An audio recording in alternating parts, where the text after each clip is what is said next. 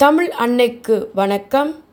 இன்று நாம் பார்க்கக்கூடிய பதிவு நாவலாசிரியை திருமதி கீதா தெய்வ சிகாமணி அவர்கள் எழுதிய சிலையும் நீயே சிற்பியும் நீயே என்ற தலைப்பின் கீழ் அமைந்த நம்பி கைவை நம்பிக்கை வை ஒரு சிறிய விதைக்குள்தான் மாபெரும் தேக்கு மரம் உறங்கிக் கொண்டு இருக்கிறது. ஒரு முட்டைக்குள்தான் பறவை வெளிவர காத்திருக்கிறது. ஒரு பாறைக்குள்தான் ஒரு அழகிய சிற்பம் ஒளிந்து கொண்டு இருக்கிறது. உங்கள் உயர்ந்த கனவுகளுக்குள்தான் உங்கள் லட்சியம் வாழ்ந்து கொண்டு இருக்கிறது என்கிறார் இங்கிலாந்து சிந்தனையாளர் ஜேம்ஸ் ஆலன். ஆம் உங்களுக்குள்தான் ஒரு சாதனையாளர் ஒளிந்து கொண்டு இருக்கிறார். சாதிக்க ஆசைப்பட்டு தன் திறமையையும் உழைப்பையும் பெருக்கிக் கொள்பவர்களுக்கு உள்ளே ஒளிந்திருக்கும் சாதனையாளர் மெல்ல மெல்ல வெளிப்படுகிறார். ஒரு பாறை வெறும் பாறையாக குத்துக்கல்லாக ஒரு இடத்தில் இருக்கும்போது அது யார் கண்ணிலும் படுவதில்லை. போவோர் வருவோரின் கவனத்தையும் ஈர்ப்பதில்லை. அதுவே சிற்பி ஒருவரால் திறம்பட செதுக்கப்பட்டு சுற்றிலும் உள்ள தேவையற்ற கற்துகள்கள் உளிகொண்டு நீக்கப்பட்டு சிலையாக வடிவமைக்கப்பட்டு நிறுத்தப்படும் பொழுதுதான் அது அனைவராலும் கவரப்பட்டு ஒரு தனி அந்தஸ்தை பெற்றுவிடுகிறது. நீங்கள் வெறும் பாறையாக சாதாரண மனிதராக இருந்து விடுகிறீர்களா அல்லது அழகிய சிற்பமாக சாதனையாளராக உருவாக விரும்புகிறீர்களா? யாருக்குத்தான் சாதனையாளராக வேண்டும் என்ற ஆசை இருக்காது என்று நீங்கள் நினைக்கிறீர்கள் அல்லவா? அப்போது இன்றிலிருந்தே ஆரம்பியுங்கள்.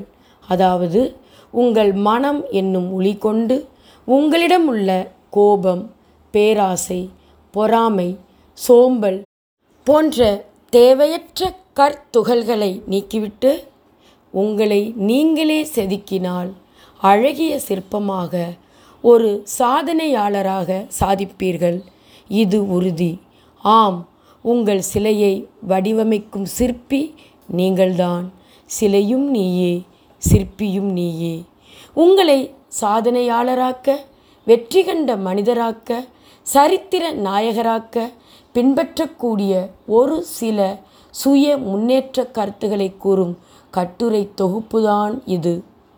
எந்த ஒரு சாதனையாளராகட்டும் எந்த ஒரு சரித்திர புருஷனாகட்டும் அவர் வாழ்க்கை வரலாற்றை வெற்றி சரித்திரத்தை புரட்டி பார்த்தால் அதில் ஆணிவேராக இருப்பது எது தெரியுமா? நம்பிக்கை. நம்மால் அதை சாதித்து விட முடியும் நம்மால் வெற்றி காண முடியும் என்று ஆழ்மனதில் விதைக்கப்பட்ட நம்பிக்கை விதைதான் விருட்சமாகி சாதனை கனிகளை தந்திருக்கிறது. மனிதன் நம்பிக்கை மயமானவன் நம்பிக்கை அவனவனிடம் உள்ள இயல்புக்கு தக்கபடி இருக்கும். எவனுக்கு எதில் நம்பிக்கை உண்டாகிறதோ அவன் அதுவாகவே ஆகிறான் என்கிறது பகவத்கீதை. ஆம் ஆழ்மனதில் நம்பிக்கை வையுங்கள். நிச்சயம் வெல்வீர்கள். நம்பிக்கை பற்றி ஒரு கதை உண்டு. ஒரு நாட்டில் பல மாதங்களாக மழையே இல்லை. வானம் பொய்த்து விட்டதை நினைத்து உழவர் தவிக்க உணவு பஞ்சத்தால் மக்களும் தவிக்க ஆரம்பித்து விட்டார்கள். ஒரு துறவியின் கூற்றுப்படி ஊர் மக்கள் அனைவரும் ஒன்று கூடி வருண பகவானை நோக்கி ஜெபம் செய்ய ஆரம்பித்தார்கள். வரும்போது ஒவ்வொருவரும் உட்கார விரிப்பு குடிக்க தண்ணீர் என அவரவர்களுக்கு தேவையான பொருட்களை எடுத்து வந்திருந்தார்கள். ஜெபம் ஆரம்பித்து ஓரிரு மணி நேரம் ஆனது. மேகங்கள் திரள ஆரம்பித்தன. வருண பகவான் கண் திறந்தார். மழை கொட்டியது. யாருக்காக? ஒரே ஒரு குழந்தைக்காக. ஆம் அந்த கூட்டத்தில் ஒரு ஐந்து வயது மதிக்கத்தக்க ஒரு குழந்தை மட்டும் நிச்சயமாக மழை வரும் என்று நம்பி மனதில் ஆழமாக நினைத்து குடை எடுத்து வந்திருந்தது. மற்ற அனைவரும் ஏதோ ஜெபம் செய்கிறோம்.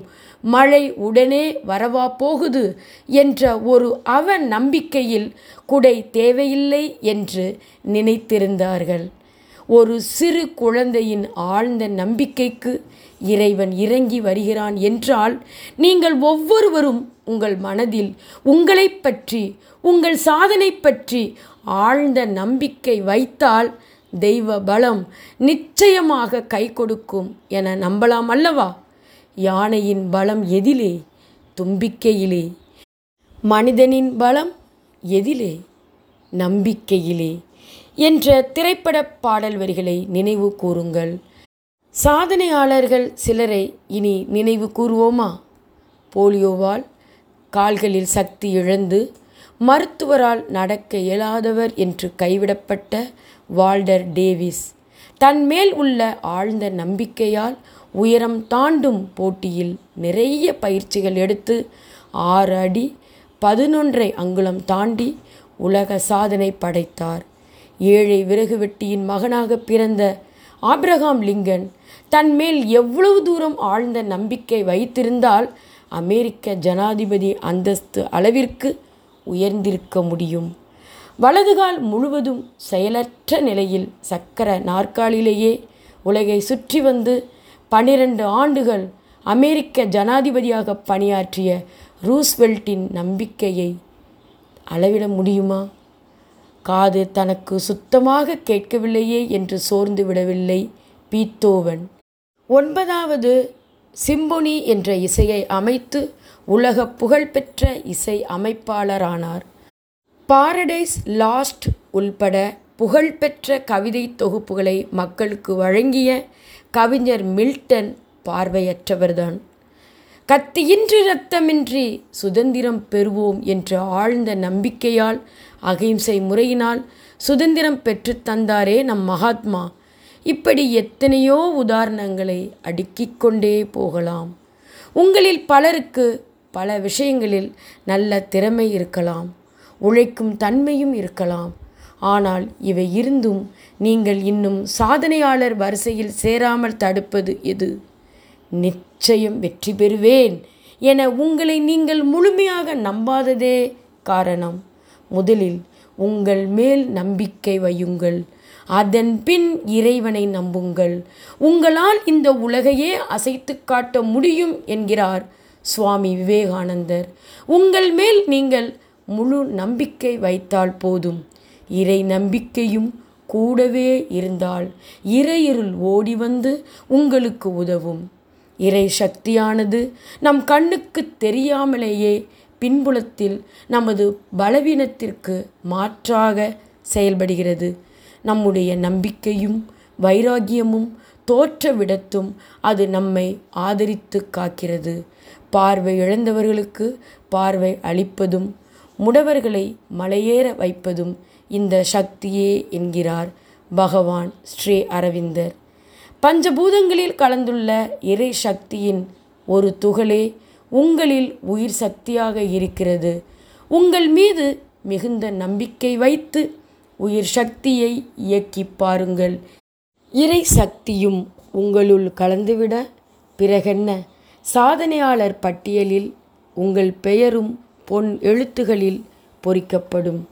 உங்களை நீங்களே செதுக்க ஆரம்பித்து விடுங்கள். கண்டிப்பாக நிச்சயமாக அழகிய சிற்பம் உருவாவது உறுதி. வாழ்த்துக்கள்.